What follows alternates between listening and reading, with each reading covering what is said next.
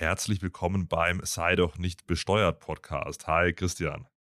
Hallo Fabian, grüß dich. Ähm, diesmal habe ich deine Stimme gar nicht so sehr vermisst, denn äh, ich war am Wochenende in Berlin und bin da mit dem Auto hingefahren und äh, man kann es nicht ahnen, selbst im Radio hört man mittlerweile den Steuerfabi. Fand ich ja ganz cool. Ich glaube, bei Energy oder so wirst du jetzt immer mal eingespielt mit Steuertipps. Das ist ja äh, sehr gut, oder?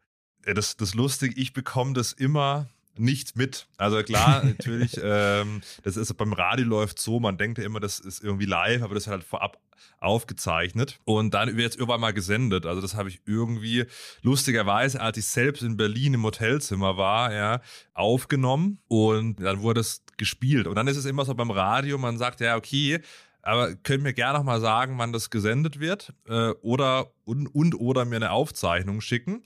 Und dann ist es immer bei, aber das ist nicht nur bei, bei Energy Berlin, liebe Grüße gehen raus, ja, sondern bei allen Radiosendern. Und da ist es immer, heißt immer, ist es selbstverständlich, dass wir dir sagen, wann es kommt und dass du im Nachgang eine Aufzeichnung als MP3 bekommst. Das ist natürlich sicher.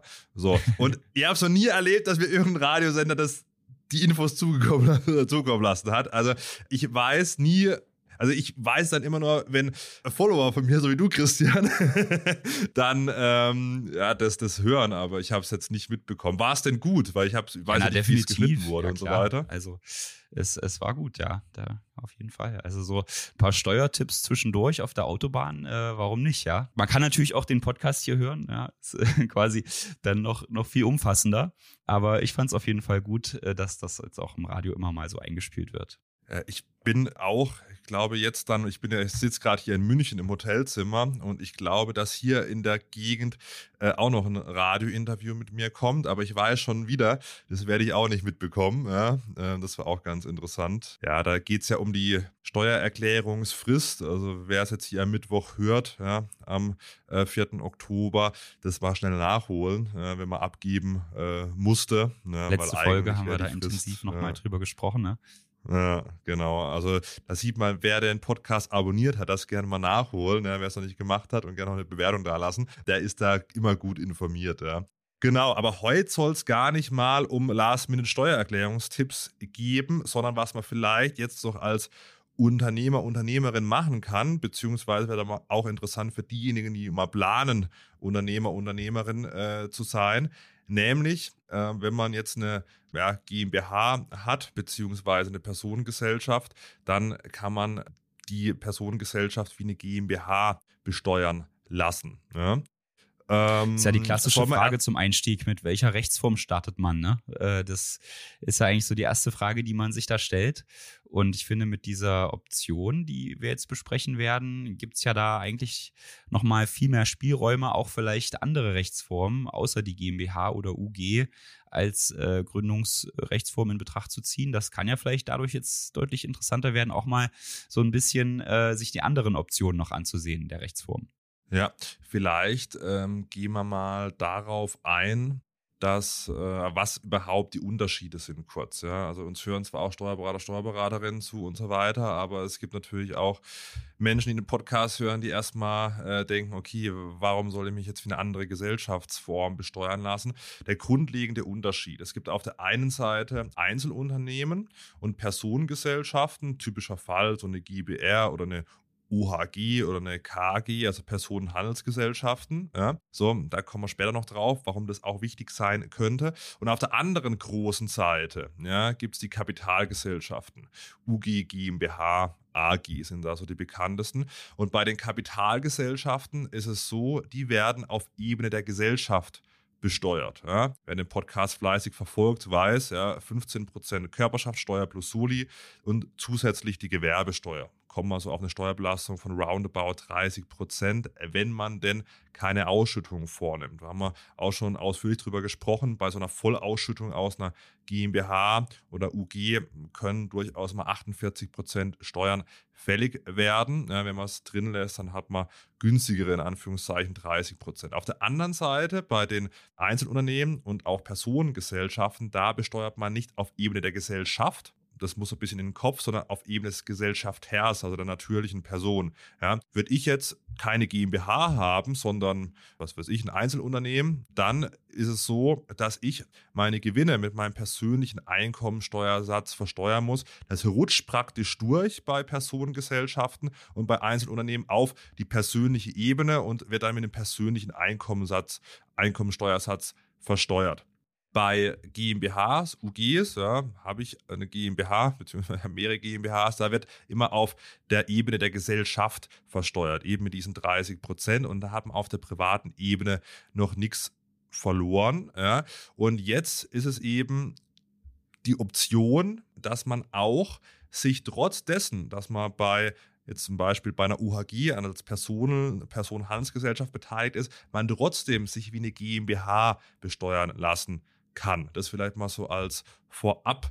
Äh, Spoiler und Erklärung und da gehen wir jetzt drauf ein, eben was ist denn überhaupt die Option zur Körperschaftssteuer, steht in Paragraph 1a des Körperschaftssteuergesetzes, denn man kann einen Antrag stellen und dann können sich eben Personengesellschaften wie Körperschaften besteuern lassen. Klammer auf, nicht alle äh, insbesondere keine Einzelunternehmen, aber da gehen wir jetzt mal äh, drauf ein. Man strebt an, eine steuerliche Gleichstellung von Personengesellschaften zur Körperschaft zu machen, da es natürlich schon bei Personengesellschaften zu hohen steuerlichen Belastungen führen kann, weil wir haben es schon oft hier im Podcast besprochen, 45 Prozent ja, persönlicher Einkommensteuersatz plus dann ein Soli, dann sind wir irgendwie auch bei etwa 48 Prozent. Und diese Option konnte eben erstmals im Jahr 2022 beziehungsweise für den Veranlagungszeitraum 2022 genutzt werden. Und wichtig, es muss immer mindestens einen Monat vor dem aktuell beziehungsweise vor dem kommenden Jahr gemacht werden. Das heißt, wenn man das 2024 nutzen will, dann muss man sich noch diesen oder nächsten Monat, also bis zum 30.11. Gedanken machen. So, also, Kommt die Folge ja gerade recht. Äh. Ja, so ist es, genau, genau. Und jetzt habe ich genug, genug geplappert. Ja, ich glaube, der Redeanteil in den letzten Folgen war eh schon so hoch von mir, deswegen halte ich jetzt mal äh, die Schnauze, Christian, lass dich mal ein bisschen erzählen. ja, wobei ich, ich habe natürlich schon noch die eine oder andere Frage an dich, weil äh, ich finde ja eigentlich, so wie du das gesagt hast, dass die ähm, GmbHs natürlich oder die Kapitalgesellschaften einen niedrigeren Steuersatz haben, die rund 30 Prozent. Äh, das führt natürlich wirklich auch dazu, dass es mein meine Wahrnehmung, ich weiß nicht, ob du die auch so teilen kannst, dass viele, die äh, ein Unternehmen gründen oder dann auch vielleicht die Gründungsphase hinter sich haben und die ersten Erfolge feiern, eigentlich relativ schnell in die GmbH wollen, weil sie natürlich das auch erkennen, dass wenn sie Gewinne machen und dann weiter wachsen wollen, reinvestieren, äh, dass sie dann eigentlich mit der GmbH viel besser aufgestellt sind, weil dann halt viel mehr Geld erstmal übrig bleibt, bevor die äh, oder nachdem die Steuern gezahlt wurden, um dann eben daraus Investitionen zu stemmen oder Kredite zurückzuzahlen und so weiter. Deswegen dreht sich eigentlich alles nur um die GmbH-Gründung. Kannst du sicherlich auch so bestätigen, oder? Dass das in der, in der Praxis bei den Unternehmern eigentlich, da, da, ne, die, die Personengesellschaft ist so ein bisschen out, äh, habe ich so den Eindruck. Mhm. Ja, es ist natürlich auch so, weil manche haben natürlich dann verschiedene Einkunftsarten noch. Und gerade wenn man jetzt neben dem Job was startet, ist es natürlich bei der Personengesellschaft so, ähm, jetzt nehmen wir mal an, beide haben einen Job, die eine GBR oder eine OHG betreiben äh, und sind da schon im Spitzensteuersatz, dann muss ich halt bereits äh, mehr oder minder für die ersten, was weiß ich, 5000 Euro Gewinn, die ich da rausziehe, äh, muss ich dann 42 Prozent Steuern zahlen. Und ähm, das ist halt nicht so, da spart man sich dann mit der GmbH ähm, 12% Steuern in, in dem Beispiel. Aber man muss natürlich auch fairerweise sagen, äh, so eine GmbH ist halt in der Unterhaltung. Ja? Man muss eine doppelte Buchführung machen, man muss die äh, Zahlen veröffentlichen äh, und so weiter und so fort. Ähm, teurer als jetzt eine, was ich, ein Einzelunternehmen oder eine, eine kleine, kleine Personengesellschaft. Ähm, das muss man natürlich immer noch so ein bisschen sehen, aber klar, wenn man äh, jetzt viel Gewinn macht, ja, da kann man halt schon mal dann in eine Steuerbelastung von bis zu 48 Prozent kommen, obwohl man vielleicht das Geld gar nicht privat benötigt. Das Schöne an so einer Personengesellschaft oder einem Einzelunternehmen, man hat das Geld dann wirklich privat zur Seite. Wenn ich so auf, auf meine äh, private Vermögenssituation schaue, dann denke ich mir mal, hätte ich mal besser eine Personengesellschaft gemacht. Ja. Nutzt ihr das privat oder wie? Keine äh. Investition. ja, nee, nee, ich war, also äh, ich, ich, ich bin, äh, lasse eigentlich fast alles in der GmbH drin. Äh, so viel, dass ich mal immer schauen muss, dass ich privat keine Insolvenz anmelden muss. so, äh, das ist ein bisschen übertrieben formuliert, ja. Aber ähm, klar, man hat natürlich bei der Personengesellschaft, bei einem Einzelunternehmen, man hat es dann wirklich auf der privaten Ebene.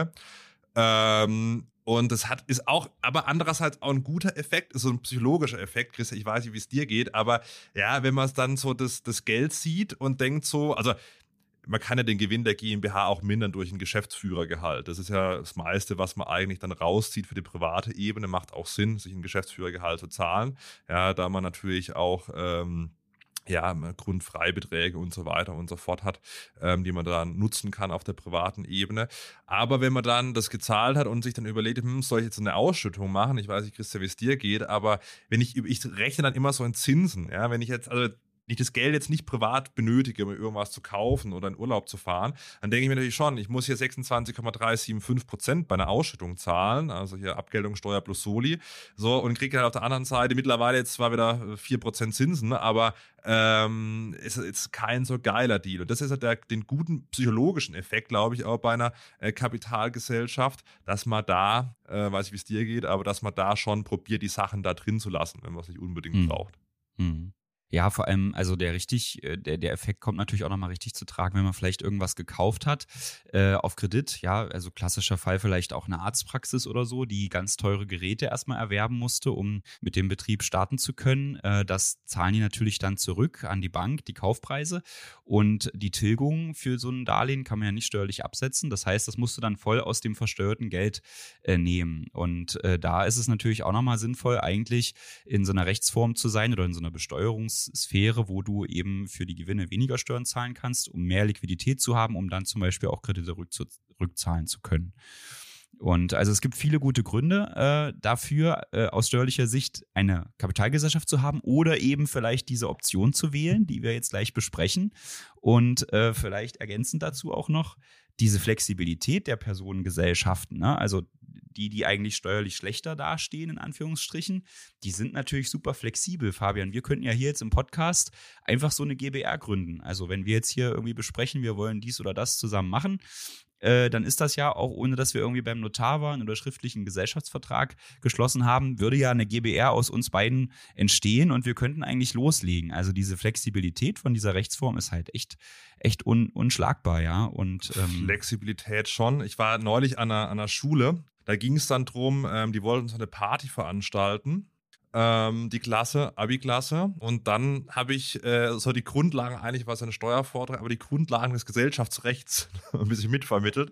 Ähm, da war dann äh, auch die Frage, was ist es dann? Und äh, da mu das muss man sich schon bewusst machen. Wenn man jetzt irgendwie so eine Gruppe ist, die halt was veranstaltet, ja, dann ist man halt gleich mal eine GBR, was ja nicht schlimm ist, aber dann, wenn man, wenn was schief geht, dann ist natürlich die Haftungsfrage bei der GBR, weil derjenige, äh, der dann ähm, den Schaden hat, kann sich halt da relativ frei aussuchen, so wie man denn in dieser GBR geht und sich die Kohle holt, mal flapsig gesagt.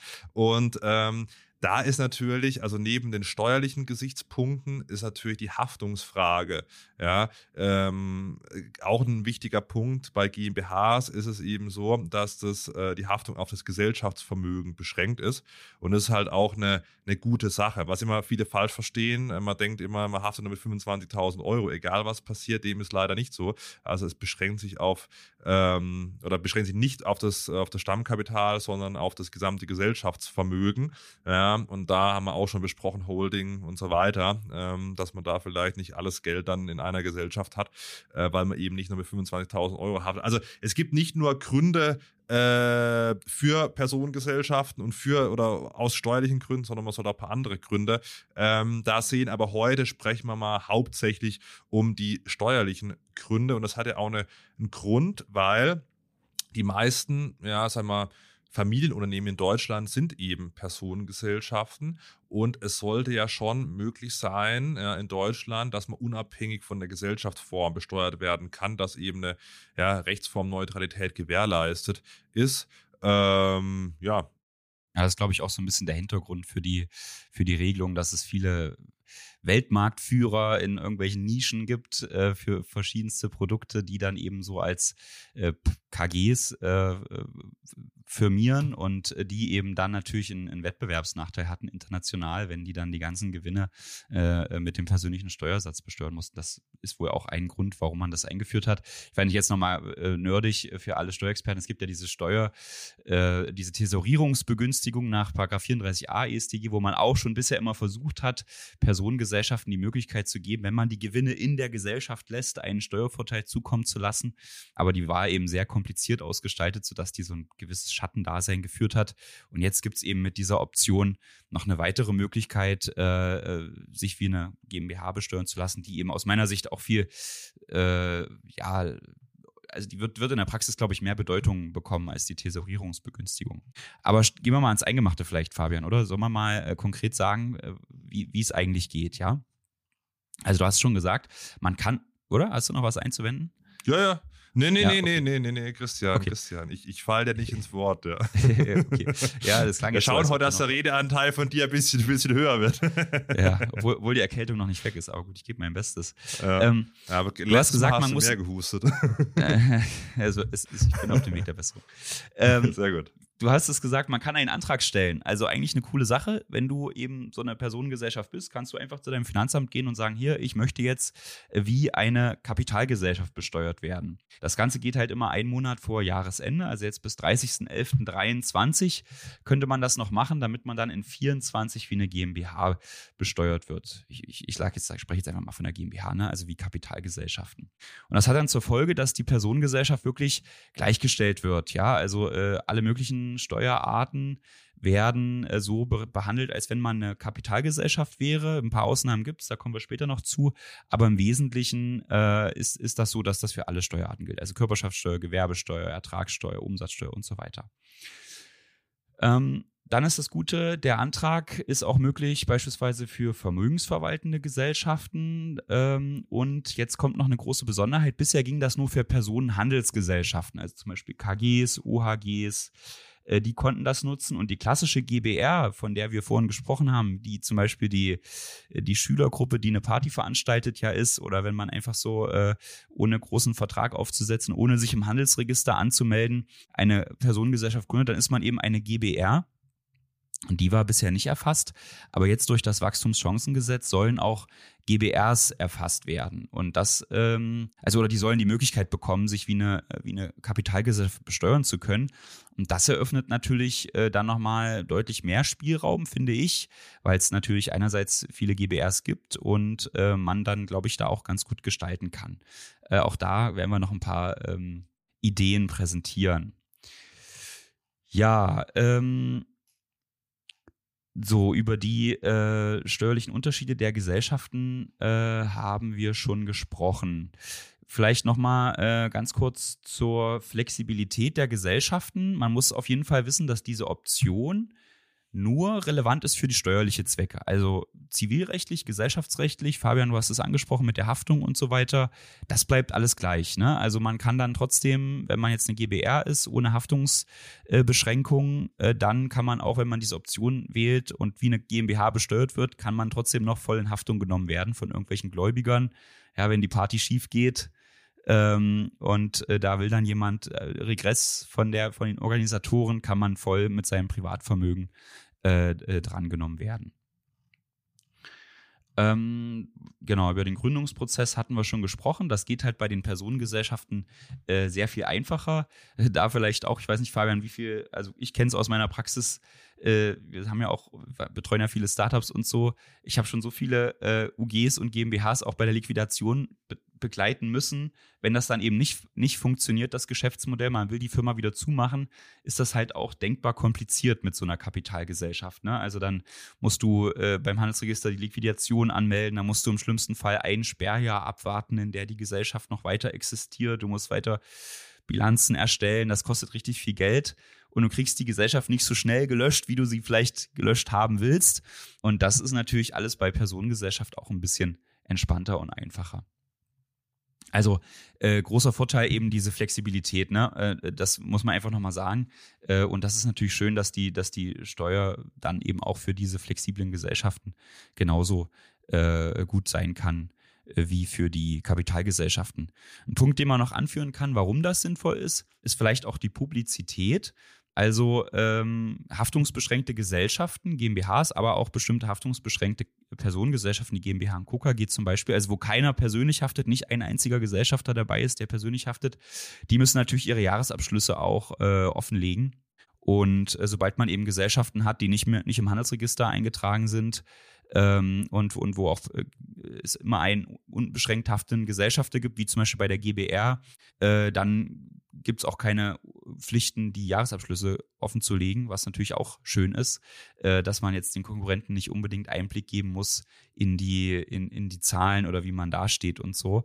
Ähm, das macht es auch nochmal interessant, vielleicht mit der Personengesellschaft zu arbeiten und sich trotzdem äh, mit der Option wie eine Kapitalgesellschaft besteuern zu lassen. Das ist vor allem in Deutschland, in Deutschland ja ein großes Problem. Also gern mal den äh, Podcast mit dem Dr. Dr. Zittelmann nachhören. Ja.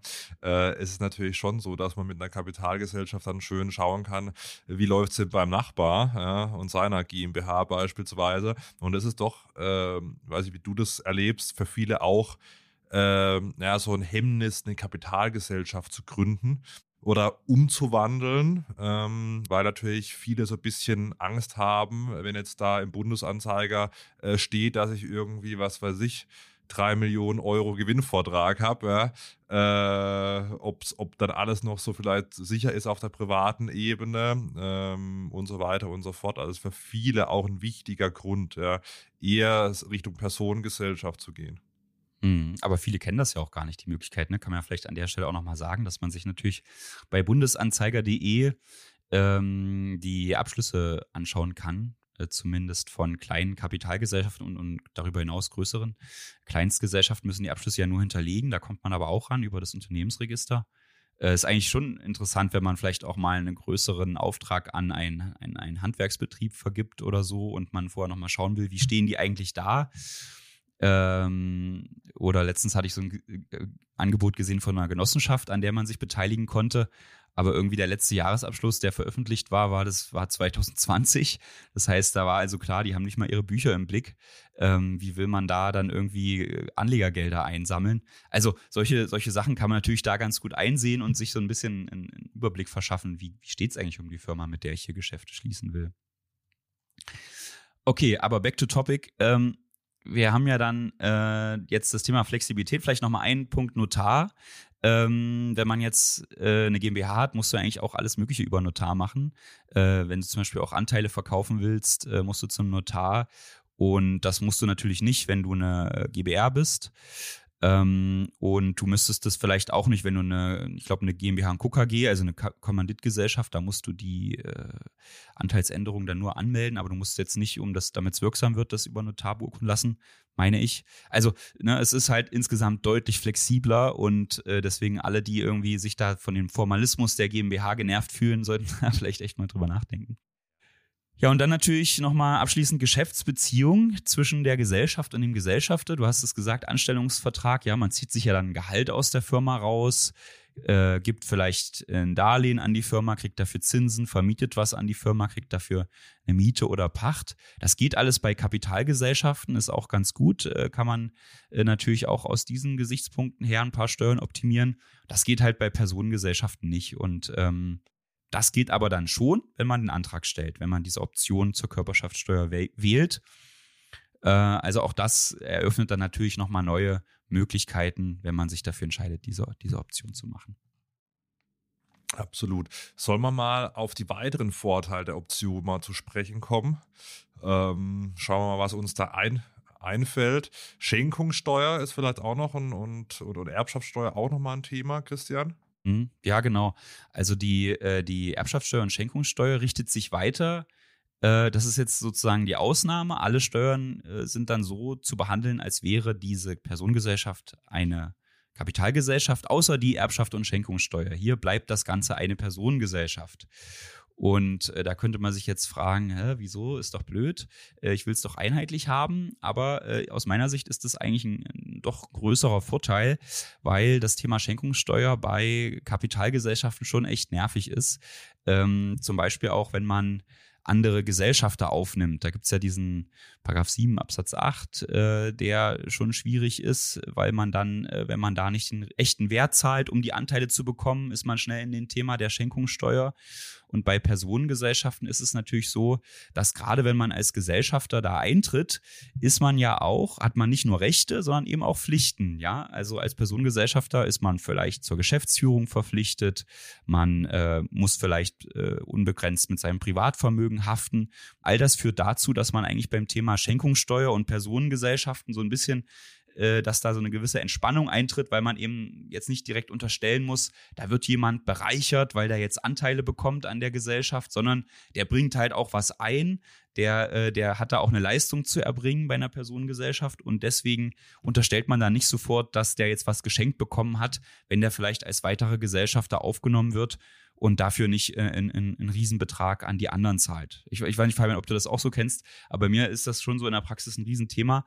Ne? Äh, irgendwie GmbH mit zwei Personen, das läuft ganz gut und dann soll irgendwann ein Dritter dazukommen, weil man sagt, oh, jetzt will ich mein Geschäftsfeld erweitern und der dritte soll aber nichts dafür zahlen für die Anteile, die er bekommt, weil alle sind sich einig, wenn der kommt, wird es richtig nochmal abgehen und äh, das Geschäft nach vorne bringen. Aber das Schenkungssteuer, die Schenkungssteuer ist da so ein bisschen restriktiv und erfordert eigentlich von dem dritten Eintretenden, dass der eine relativ hohe Einlage zahlt, um diese Anteile zu bekommen, also wirklich Cash in die GmbH reingibt. Äh, Ansonsten liegt da eben auch schnell mal eine Schenkung vor. Und das ist, das ist schon auch hinderlich irgendwie, finde ich. Hm. Absolut, da gab es ja ein paar interessante Finanzgerichtsurteile bei so einem äh, Aufgeld, ja, was KG-Geschichten äh, angeht. Äh, das wird jetzt zu weit führen, aber da hat das Finanzgericht äh, gesagt, das löst keine Schenkungssteuer aus bei einer diskutalen Einlage. Äh, das wird wahrscheinlich jetzt vom Bundesfinanzhof noch entschieden werden. Aber wenn das durchgeht, da eröffnen sich ganz, ganz neue Möglichkeiten bei Personengesellschaften, wirklich hart, sage ich mal, Privatvermögen zu verschieben über äh, Kommanditgesellschaft beispielsweise, um dann keine Schenkungssteuer zu zahlen, obwohl man faktisch eben große Vermögen auch im Millionenbereich, zum Beispiel von Vater an Sohn, oder von Mutter an Tochter verschiebt.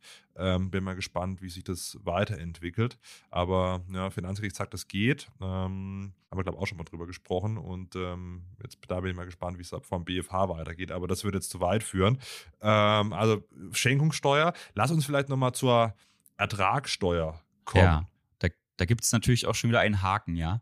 Ähm, du hast es ja vorhin schon gut beschrieben, die unterschiedlichen Steuersätze. Ne? 30 Prozent, wenn man das Geld in der Firma lässt, bei der Kapitalgesellschaft äh, versus ja bis zu 47,5 Prozent bei Personengesellschaften, wenn alles, ne, weil alles automatisch dem Gesellschafter zugeschrieben wird.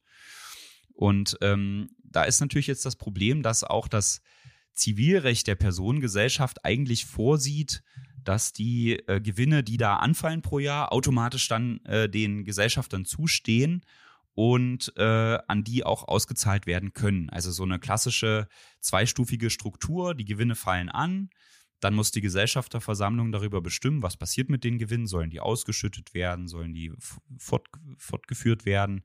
Vorgetragen werden? Das gibt es ja so klassischerweise bei Personengesellschaften nicht. Und dementsprechend ist das auch so in Gesellschaftsverträgen nicht vorgesehen, sondern da steht dann eben drin, der Gewinn fällt an, der ist so und so zu verteilen und jeder Gesellschafter kann es entnehmen. Und das hat bisher dazu geführt, dass eigentlich dieses Thema, worum es eigentlich geht, dass man Geld auch in der Firma lässt und es erst besteuern muss auf der zweiten Ebene bei den Gesellschaftern, wenn es wirklich dahin gezahlt wird. Das war bisher eigentlich äh, bei dieser äh, Option schwierig möglich, weil äh, es im Gesetz eben so stand, dass sobald der Gesellschafter die Möglichkeit hätte, das, Gesetz, das, das, die Gewinne zu entnehmen, dann muss er sie auch besteuern. Das hat letztendlich dazu geführt, dass äh, wenn man die Gesellschaftsverträge von den Personengesellschaften nicht wirklich knallhart angepasst hat und da äh, genau reingeschrieben hat, dass das eben nicht geht, dass wenn man einfach so die Option gewählt hätte, dass man gar nichts gewonnen hätte, weil trotzdem die Gewinne eins zu eins bis oben beim Gesellschafter zu versteuern gewesen wären. Äh, deswegen haben, äh, musste man eben, wenn man bisher die Option wählen wollte, erstmal auf jeden Fall erstmal den Gesellschaftsvertrag von der Personengesellschaft ändern, um das auszuschließen, dass das nicht passiert. Äh, sondern dass man, um sicherzustellen, dass man wirklich sagt, die Gewinne fallen an, werden bei der Gesellschaft besteuert und dann bleiben sie da stehen, bis man sich entscheidet, sie wirklich zu entnehmen. Und auch da gibt es glücklicherweise nochmal eine Gesetzesanpassung jetzt mit dem Wachstumschancengesetz. Ähm, das wird deutlich entschärft, dass man eben auch ähm, vielleicht mit bestehenden Gesellschaftsverträgen in die äh, Situation kommt, dass man die Gewinne auch stehen lassen kann bei der Gesellschaft, obwohl man vielleicht ein Entnahmerecht hat. Also da ist, geht es vielleicht auch zu weit, wenn wir da das im Einzelnen äh, benennen. Du musst auf jeden Fall wissen, wenn du das machen willst mit der Option, vorher den Gesellschaftsvertrag anschauen und steuerlich prüfen lassen ob das dann wirklich sicherstellt, dass die Gewinne nicht eins zu eins gleich oben beim Gesellschafter auch besteuert werden. Das ist so ein bisschen der Haken, aber wie gesagt, durchs Wachstumschancengesetz wird es ein bisschen entkräftet und äh, man kann da ein bisschen entspannter rangehen und das kriegt man aber auf jeden Fall hingestaltet durch eine Änderung des Gesellschaftsvertrags. Ja, dann die Verträge zwischen, ja, oder hast du noch was da anzuwenden? Anzumerken? Nee, nee, nee, nee, nee, nee, nee. Okay. Die, Ver ja. die, Verträge zwischen Gesellschafter und Gesellschaft haben steuerliche Auswirkungen, haben wir vorhin schon gesagt. Da ist natürlich hier nochmal abschließend aufzuzählen: Gehalt, Zinsen, Miete, betriebliche Altersvorsorge ist ein wichtiges Thema. Ja, Personengesellschafter, äh, die jetzt nicht die Option wählen, können ja eigentlich nicht in der Gesellschaft eine betriebliche Altersvorsorge für sich selbst aufbauen, steuerwirksam. Äh, und das geht natürlich dann, wenn man die Option zieht. Also aus meiner Sicht auch das ein wichtiger Aspekt dafür, äh, darüber nachzudenken. Ja. Sollen wir auf die Grunderwerbsteuer mal kommen? Das ist einer, der, der, interessantesten Punkte bei Personengesellschaften im Vergleich zu äh, Kapitalgesellschaften. Ja. Ja, Immobilien ist ja auch, äh, äh, wenn man so auf Social Media unterwegs ist, hat man den Eindruck, jeder ist jetzt Immobilieninvestor, aber ist natürlich auch gut so. Ähm, und da gibt es natürlich auch viele steuerliche Themen. Und da kann man eigentlich sagen, äh, Immobilien in eine Personengesellschaft übertragen, das ist das ist gut, weil das kriegt man in der Regel hin, ohne dass Grunderwerbsteuer anfällt. Immobilien in eine Kapitalgesellschaft zu übertragen, das ist schon schwierig, weil ähm, da gibt es diese umfassenden Befreiungen bei der Grunderwerbsteuer, wie man sie für Personengesellschaft kennt, die gibt es bei Kapitalgesellschaften nicht. Es gibt da zwar auch so eine Steuervergünstigung im Konzern, heißt die, aber die ist relativ schwierig anzuwenden. Also kann man sich eigentlich merken, wenn man Immobilie auf eine GmbH übertragen will, muss man tendenziell immer davon ausgehen, dass man dafür Grunderwerbsteuer zahlt. Und äh, bei Personengesellschaften kriegt man das auch hin ohne Grunderwerbsteuer oder mit, mit wenig. Ne?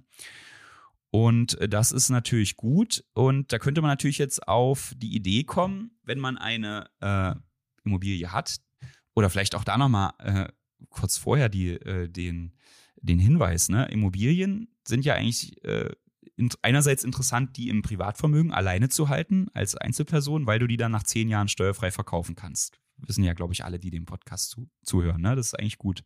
Andererseits gibt es ja auch die Möglichkeit, Immobilien gerne über eine GmbH zu halten, weil da zahlst du ja dann nur 15% Steuer auf die Mieteinnahmen oder die, Miet, die, die, die Überschüsse.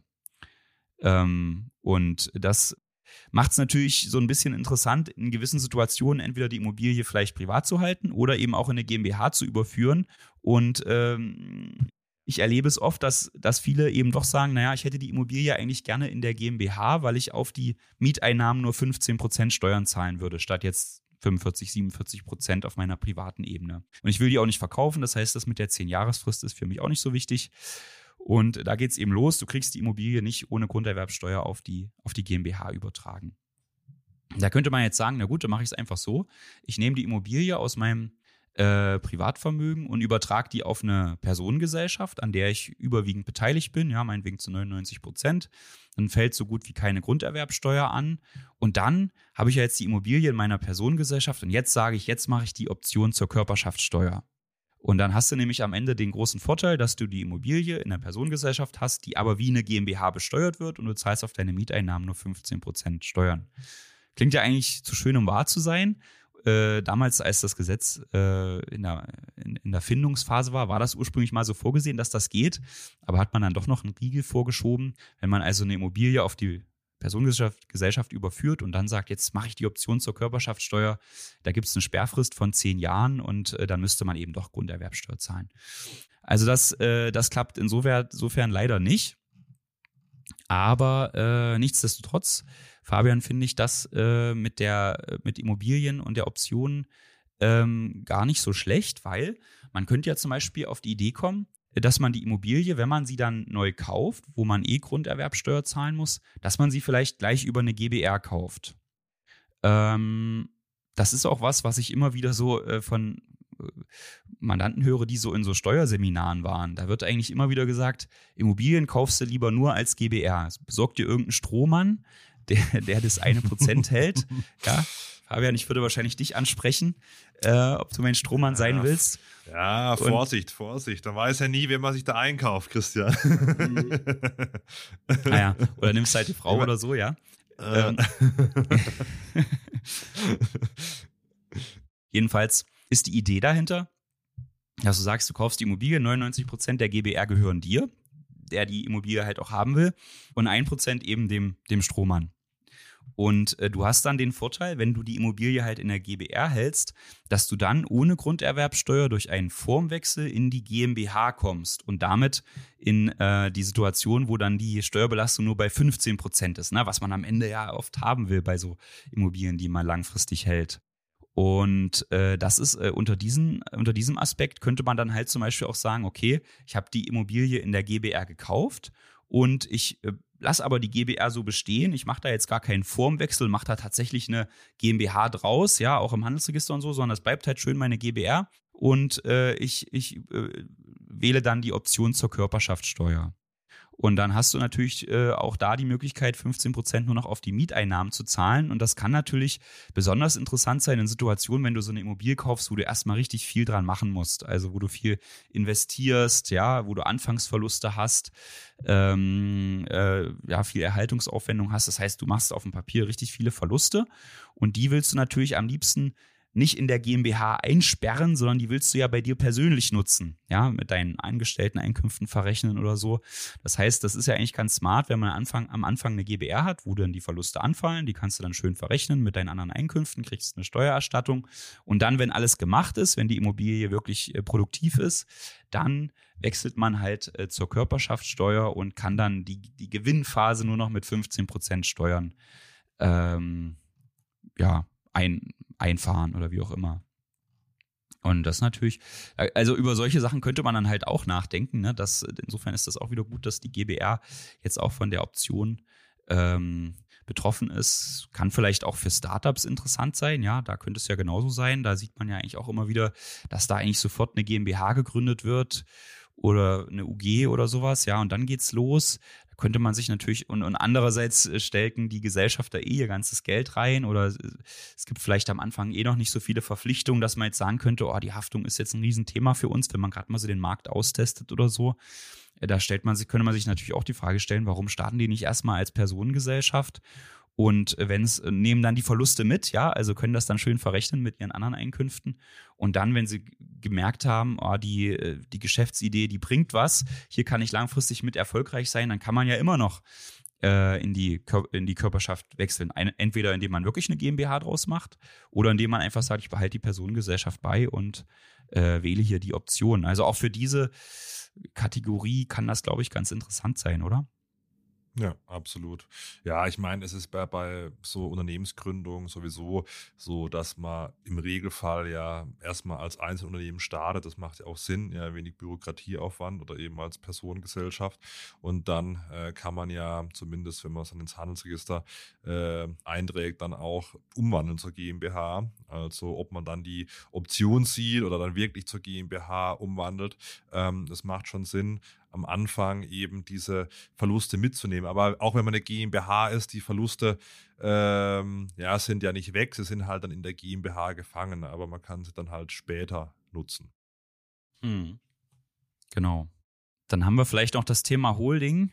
Also du machst ja da auch immer ganz, ganz coole äh, Videos zum Thema, wie kann man vielleicht äh, Kapitalanlagen ähm, jetzt nicht nur auf privater Ebene machen, sondern macht es vielleicht Sinn, so eine Investmentgesellschaft zu gründen, um dann dort äh, das Geld anzulegen. Das ist, treibt ja auch viele um, äh, dann vielleicht diesen Weg zu wählen. Und äh, auch da hat man natürlich das Thema, wenn man jetzt eine GmbH oder UG oder was auch immer ist, eine Kapitalgesellschaft, dass man die Abschlüsse publizieren muss, ja, äh, und, und offenlegen muss. Da stellt man sich natürlich die Frage, warum soll jemand wissen, wie, wie erfolgreich meine Holding ist?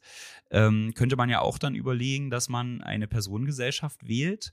Äh, kann ja zum Beispiel auch eine GBR sein, äh, die man dann mit dieser Option aber wie eine GmbH besteuern lässt. Und dann über diese GBR hält man, äh, über dieser GBR hält man dann, äh, oder mit dieser GBR hält man dann eben seine sonstigen Beteiligungen, ähm, sein Aktiendepot oder eben sein, seine 100% aller äh, Anteile an dem eigentlichen Unternehmen, was am Markt tätig ist. Äh, Finde ich, also könnte man auch in Erwägung ziehen, äh, das so zu machen. Kann eine GBR sein oder eine GmbH und KKG, dann braucht man auch gar, gar keinen anderen Gesellschafter dazu. Ja, bei einer GmbH und KKG kann man ja alle Anteile halten. Ähm, dieser, dieser 8b, ne, KSTG, also das ist ja diese Vorschrift, die dazu führt, dass man Gewinne aus Aktienveräußerungen letztendlich zu 1,5 Prozent steuerfrei vereinnahmen kann. Der gilt halt auch dann, wenn man eine GBR ist und diese Option gezogen hat.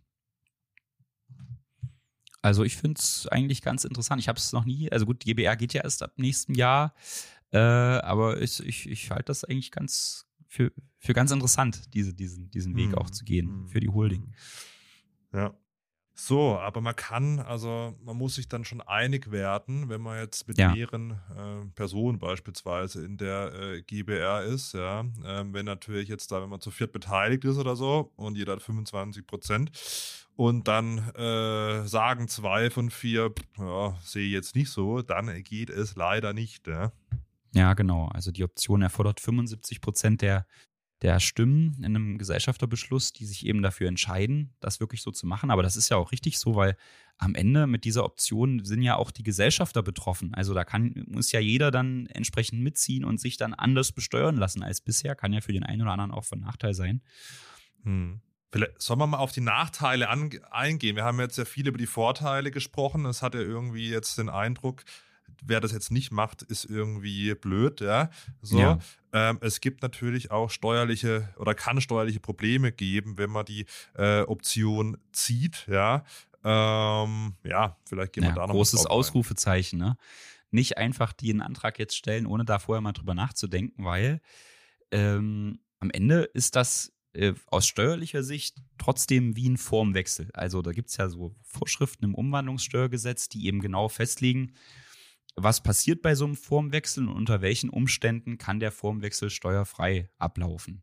Und da gibt es halt bestimmte Ausnahmen oder bestimmte Regeln, die eingehalten werden müssen. Und wenn die nicht eingehalten sind, dann kann dieser Formwechsel nicht steuerfrei erfolgen. Das könnte dann im schlimmsten Fall dazu äh, kommen, dass diese Option dazu führt, dass man erstmal einen Haufen Steuern zahlt. Ähm, und, und das sollte man natürlich vermeiden. Deswegen, ja, also auf jeden Fall das nicht machen, ohne sich vorher nochmal beraten äh, zu lassen.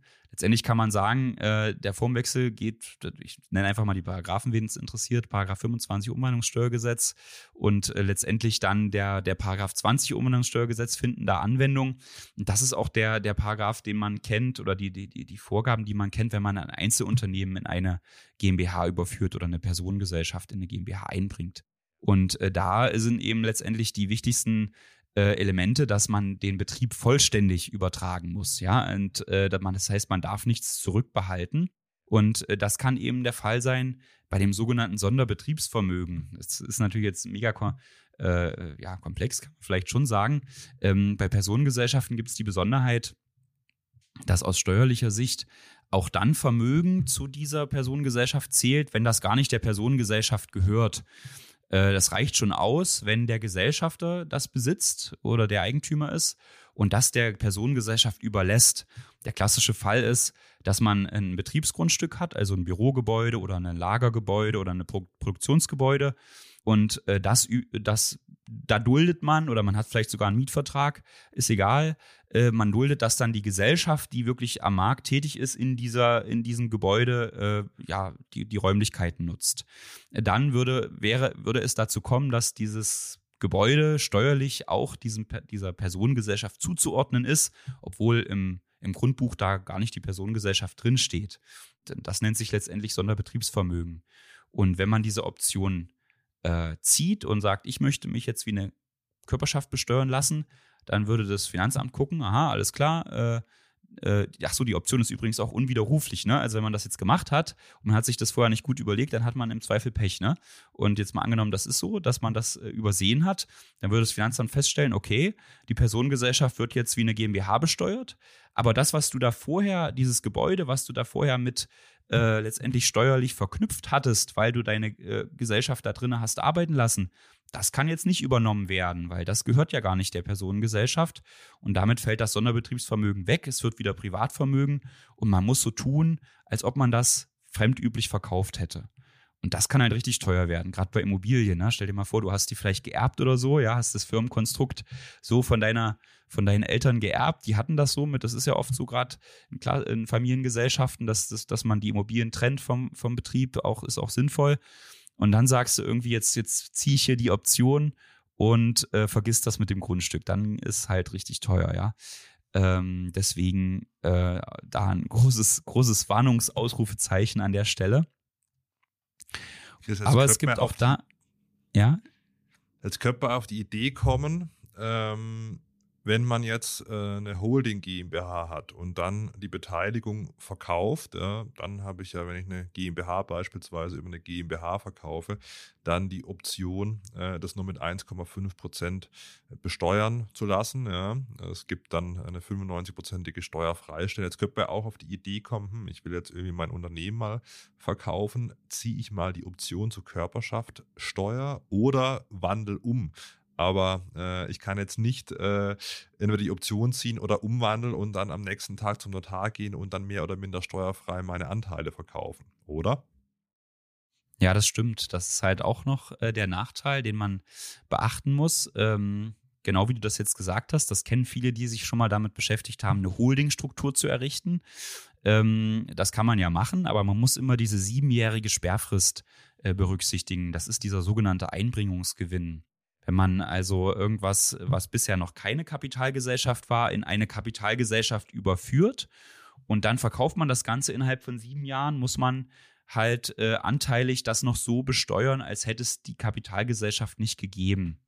Ähm, ne? Also, dass, wenn man jetzt diese Holdingstruktur hat, dann kann ja die Holding die darunterliegende Beteiligung für 1,5 Prozent Steuern verkaufen. Wenn man das aber noch nicht sieben Jahre ähm, sieben Jahre so in der Struktur hat und man verkauft innerhalb dieser Zeit, muss man das trotzdem noch so versteuern, als ob es die Holdingstruktur nicht gab. Das Gute ist allerdings, dass das mit jedem Jahr immer ein bisschen absch äh, abschmilzt. Also wenn du dann nach, nach drei Jahren verkaufst, musst du nur sie vier Siebtel letztendlich nochmal nachversteuern. Und genau dasselbe gilt jetzt eben auch bei dieser Option, wenn man äh, die Option jetzt wählt und man sagt eben, nee, meine Personengesellschaft soll jetzt wie eine GmbH besteuert werden und man verkauft dann zum Beispiel die Personengesellschaft, äh, die, ja genau, die, die Personengesellschaftsanteile, die aber dann wie Körperschaftsanteile gewertet werden innerhalb von sieben Jahren, dann kann, kann man eben da nicht die, die Steuerbegünstigung für Körperschaftsanteile äh, nutzen, sondern muss das eben noch anteilig so besteuern, als wäre es noch echt eine, eine Personengesellschaft gewesen. Und ähm, Darüber sollte man sich auch im Klaren sein. Das ist eben auch insofern das Problem. Man kann eigentlich jedes Jahr hin und her wechseln. Ne? Das wär, also wär, ist ja super cool, dass man sagen kann, äh, je nachdem, wie die steuerliche Situation ist, in dem Jahr ziehe ich jetzt die Option und in einem Jahr später nehme ich sie wieder zurück. Das geht prinzipiell, kann man machen. Aber wenn man die Option halt zurücknimmt, ist das auch ein Verstoß gegen diese Sperrfrist von sieben Jahren. Das heißt, da muss, wird man, wenn, gerade wenn es eine Wertsteigerung gab, äh, auf jeden Fall Steuern zahlen müssen. Und äh, das äh, ist insofern äh, dieser Wechsel zur Option und zurück, da, wenn man da wirklich äh, das Unternehmen gewachsen ist und, und, man sich im Unternehmenswert verbessert hat und man will Steuern vermeiden, dann äh, sollte man da sieben Jahre dazwischen liegen haben, damit es da keine, äh, keine Probleme gibt und man, man eine Steuer zahlen muss. Das heißt, man kann in der Theorie jedes Jahr hin und her springen, aber in der mhm. Praxis muss man halt die sieben Jahre durchziehen. Ja, genau, sonst wird es teuer, ne? Und was man vielleicht auch noch bedenken muss, wenn man jetzt zurückwechselt, äh, ist es halt auch so, ne, wenn du jetzt schön deine Gewinne angesammelt hast bei der Personengesellschaft, die aber wie eine Körperschaft besteuert wird und deswegen, ne, der Gewinn, machst jedes Jahr deinen Gewinn, meinetwegen 100.000 bleiben übrig, zahlst da deine 30% Steuern drauf, hast du noch 70.000 und die reinvestierst du. Dann entsteht ja jedes Jahr eine Gewinnrücklage von, von 70.000 Euro. Und ähm, wenn du dann wieder zurückwechselst von der äh, Körperschaftsbesteuerung zur normalen Besteuerung, äh, wird das wie so eine Liquidation von deinem Unternehmen gesehen. Und das heißt auch, du musst die bisher angefallenen Gewinnrücklagen dann ausschütten, zwangsweise. Und äh, das heißt, die Idee, dass man quasi jetzt sagt, okay, ich bin jetzt eine, ich lasse mich für eine Körperschaft besteuern, äh, ne, ich tesoriere da meine Gewinne, lasse die stehen und dann wechsle ich irgendwann zurück und dann kann ich die ja steuerfrei nutzen. Das ist leider auch nicht möglich. Äh, spätestens dann musst du es eben versteuern wie eine Ausschüttung, wenn du wieder zurückwechselst. Hm, hm. Ja. Ja, also man sieht, es gibt nicht nur äh, Vorteile, es gibt auch äh, Nachteile. Ja? Hm. Die EUR vielleicht noch. Ja, stimmt, stimmt, stimmt. Ja, das ist, ja, das ist natürlich auch schöne, ähm, dass man eine Einnahmeüberschussrechnung eigentlich ja, machen kann, ja, äh, in einer gewissen Größenordnung. Ähm, oder wenn man, wenn man Freiberufler ist, beispielsweise, auch dann ohne Größenordnung. Aber die ist dann leider nicht mehr möglich, wenn man eben äh, die Option zieht. Genau, das heißt dann Warenbestand muss erfasst werden, Forderungen müssen erfasst werden und besteuert werden. Ne? Das ist äh, manchmal, äh, wenn man das wirklich, wirklich mal vor Augen führt, kann das schon zu einer erheblichen einmaligen Steuerbelastung führen. Sollte man also auch im Blick behalten, dass dieser Vorteil dann wegfällt. Und zu Aufwand beim Steuerberater, was dann auch wieder Kosten bedeutet. Ja, ja wobei. ja, ich weiß, ja, ja. Das willst du ungern hören, Christian. Ich sag's trotzdem mal. Na, Aufwand genau. ist es schon, aber ja. ich meine, das ist sicherlich alles im ja. Rahmen. Sehr gut. Ja. ähm, jo, musst du jetzt sagen. Äh, was ist denn, ja, sollen wir mal, oder sollen wir mal das Fazit mal ziehen? Ja, ja gerne. Ähm, ja, also jetzt kann man ja eigentlich sagen, okay, es bietet wie alles im Leben Vor- und Nachteile. Es ist schon eine interessante Option, ja, weil ich habe halt eine in der Personengesellschaft bin ich relativ flexibel. Ja. Nicht alles muss irgendwie mit Notar und Co. gemacht werden. Ja. Es ist nicht so starr wie eine Kapitalgesellschaft. Mhm. Ähm, und man kann so praktisch bisschen das Beste aus beiden Welten mhm. nutzen. Ja. Also die Flexibilität der Personengesellschaft und, sage ich mal, die steuerlichen Vorteile dann von einer Körperschaft. Ähm, das finde ich schon ganz, ganz interessant und ist, denke ich, auch ganz eine gute Sache, weil ähm, wir haben eh in Deutschland so ein bisschen Alleingang mit beispielsweise der Gewerbesteuer.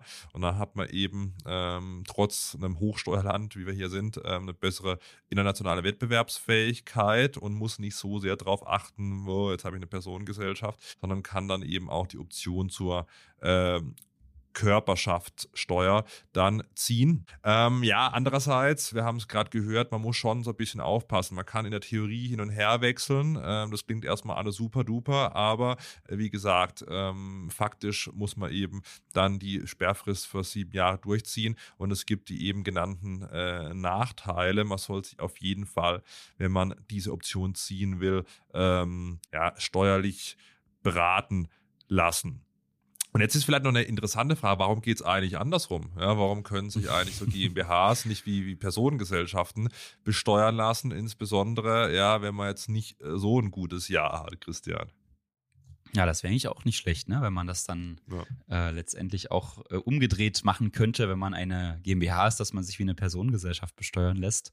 Aber ähm, ich verstehe schon auch, dass man das äh, jetzt erstmal nur einseitig für die Personengesellschaften gemacht hat, weil natürlich da die Rechtsform doch gewisse Vorteile bietet. Und man muss natürlich auch immer ein bisschen schauen, wir sind ja hier auch immer so diejenigen, die sich gegen viel Bürokratie einsetzen und äh, also noch ist das, glaube ich, in der Praxis nicht so sehr angekommen mit der Option, aber das ist natürlich schon nochmal dadurch, dass es jetzt eben diese Variante gibt, dass man dann eine Personengesellschaft vor sich hat, die überhaupt nicht so besteuert wird. Das führt, glaube ich, schon zu deutlich mehr Komplexität. Da freue ich mich schon auf Rückfragen des Finanzamts oder so. Ähm, also das muss man natürlich auch immer sehen, dass das dadurch schon auch irgendwo jetzt nochmal eine ganz andere Komplexität erhält, das Steuerrecht. Äh, ich finde es nicht schlimm, weil man kann ja damit umgehen, aber kann dann auch schon nachvollziehen, dass man da irgendwo eine Grenze hat, aber äh, warum eigentlich nicht? Ja, ich finde es eigentlich auch okay, da irgendwann mal drüber nachzudenken, das selber auch für Körperschaften anzubieten. Es gibt ja, jetzt haben wir viel über so Tesorierung ähm, und die Vorteile bei einer GmbH gesprochen und dann dementsprechend, wenn man eine Personengesellschaft dann als GmbH besteuern lässt. Aber man kann ja bereits jetzt als Personengesellschaft schon ja, thesaurieren ja, und kann dann auch eine günstige Thesaurierungsbesteuerung nutzen. Steht im Paragraph 34a des Einkommensteuergesetzes. Jetzt vielleicht nochmal abschließend zur Folge. Warum soll ich mir den ganzen Tovabu überhaupt antun ja, und nimm nicht einfach diese Thesaurierungsbegünstigung für Personengesellschaften, die es ja auch schon länger gibt als diese Option zur Körperschaftssteuer? Ja, Also das ist natürlich echt ein Rohrkrepierer. Äh, Gibt es ja schon eine ganze Weile.